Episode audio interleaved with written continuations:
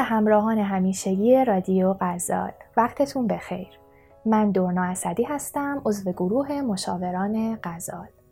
ما در گروه مشاوران غزال سعی داریم به کسب و کارها کمک کنیم تا رشد بهینه ای رو با کمترین هزینه و زمان تجربه کنند و با سرعت بالا به اهدافشون دست پیدا کنند.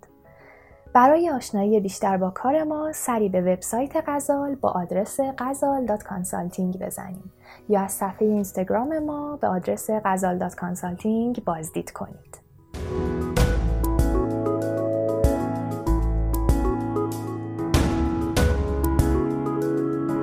خب بریم سراغ موضوعی که قراره در این اپیزود مورد بررسی قرار بدیم.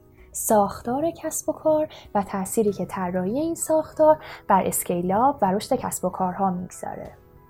اگر مفهوم scale up براتون آشنا نیست می‌تونید به سراغ اپیزودهای پیشین ما برید. اونجا ما کامل چرخه عمر کسب و کار و به خصوص مفاهیمی مثل استارتاپ و scale up و نحوه scale کردن کسب و کار رو براتون توضیح دادیم. اما بریم بپردازیم به مفهوم ساختار. یکی از مهمترین وظایف کارآفرینان در مراحل اولیه مقیاس پذیری یک استارتاپ طراحی ساختار اون کسب و کار به صورتی هستش که scale پذیر و مقیاس پذیر باشه.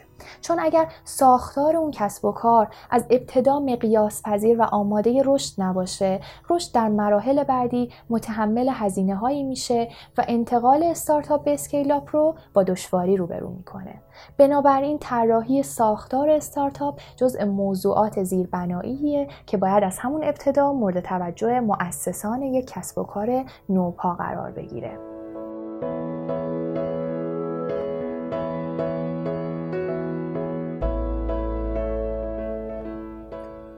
اول بریم سراغ یک تعریفی از ساختار کسب و کار. ببینیم اینجا منظور از ساختار چیه. ساختار کسب و کار شامل نقش ها، اقدامات، حقوق و قوانینی میشه که عملیات و فرایندهای کاری اعضای سازمان رو شکل میده و نحوه عملکرد سازمان رو مشخص می‌کنه. بنابراین زمانی که رشد کسب و کار اتفاق میفته، طراحی ساختار سازمانی اهمیت زیادی پیدا می‌کنه و باید طبیعتا متناسب با این رشد باشه. ساختار یک استارتاپ حالا چه تفاوت‌هایی با ساختار اسکیلاب داره ساختار یک استارتاپ و کسب و کار نوپا به دلیل کوچیک بودن و تعداد کم اعضای تیم بسیار ساده و تخت و فاقد پیچیدگیه. در استارتاپ فرایندهای کاری و نظارتها به صورت مستقیم صورت می‌گیره و گاهی بخش عمده ای از فرایندها توسط بنیانگذاران انجام میشه. اما زمانی که یک استارتاپ scale پیدا می‌کنه تقسیم وظایف اتفاق میفته کارها تخصصی تر میشن و تیم های تخصصی شکل می‌گیره. از اونجایی که چنین سیستمی به مدیریت زمان و منابع نیاز داره طبیعتا ساختار scale up به صورت متمرکز شکل می‌گیره. در این حالت فرایندهای تصمیم سازی متمرکز میشه و کنترل و نظارت بیشتری بر مجموعه و انواع تیم‌های تخصصی به وجود میاد. در نتیجه ساختار اسکیلاب پیچیده تر و سلسله مراتبی میشه.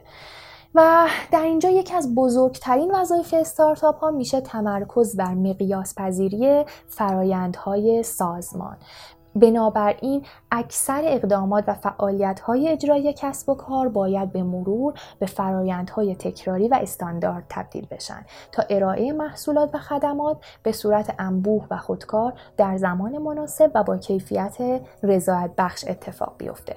پس چیزی که در فرایند رشد اهمیت داره ساختارمند شدن فرایندهای کاری هست.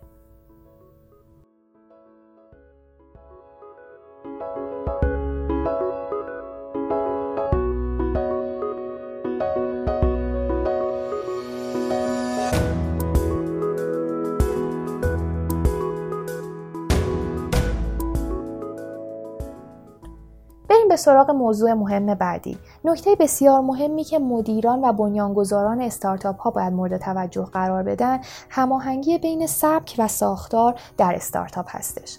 بر اساس هماهنگی بین سبک و ساختار کسب و کار چهار نوع شرکت ایجاد میشه. اولین نوع شرکت های بروکراتیک کارآمد هستند که سبکی محافظه کارانه دارند و از یک ساختار مکانیکی برخوردارند و محصولات یا خدماتی استاندارد و یک نواخت رو به مشتریانشون و به بازار ارائه میدن. دومین نوع بنگاه های بدون ساختار هستند که سبکی محافظه کارانه دارند ولی از ساختاری ارگانیک برخوردارن اینها به خاطر ساختارشون توانایی پاسخگویی خلاقانه به فرصتهای جدید رو دارن چون ساختار منعطفی دارن اما بازاریابی یک نواخت و استانداردی دارند و در زمینه بازاریابی از کارایی لازم برخوردار نیستند.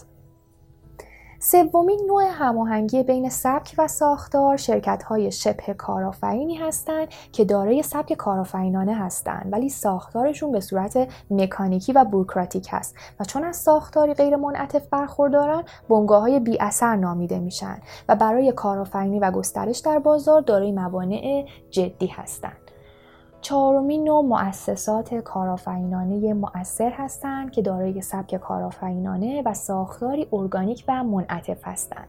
دلیل مؤثر بودن این بنگاه ها ساختار اونهاست که ارتباطات رو تقویت می‌کنه و موانعی که بر سر راه نوآوری هستش رو به حداقل میرسونه.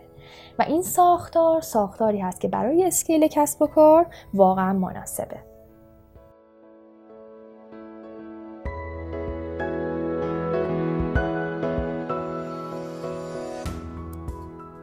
نهایت یه جمعبندی داشته باشیم از رشد کسب و کار و تغییراتی که در مورد ساختار کسب و کار در این دوره رشد اتفاق میافته. اول اینکه رشد کسب و کار باعث ایجاد تغییرات اساسی در مشاغل و تخصصهای استارتاپ میشه و تخصصها و سمتهایی رو ایجاد می‌کنه یا حذف می‌کنه. حالا لزوما ممکنه تعداد نفرات سازمان تغییری نکنه. برخی با حفظ سمت نقشهای جدیدی رو پذیرا بشن و برخی از کارمندان به بخشهای جدیدی منتقل بشن. ولی رشد از نظر ایجاد تخصصهای جدید ساختار رو تغییر میده.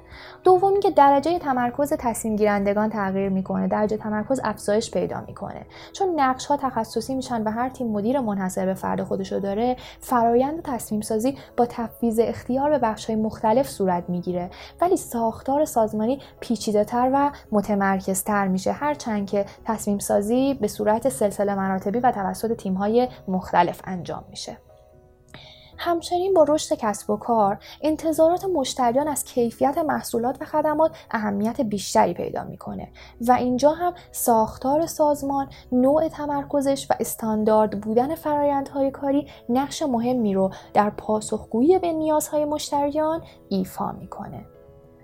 نکته آخر که اهمیت بالایی هم داره اینه که یک کسب و کار نوپا اصولا محیط و ساختار انعطاف پذیری داره. ولی با رشد کسب و کار قوانین بازار و بستر کار تاثیر بیشتری بر کسب و کار می‌گذاره و بنابراین ساختار سازمان باید بر اساس این قوانین و به خصوص قوانین بستر بازار تعدیل بشه و تغییر داشته باشه.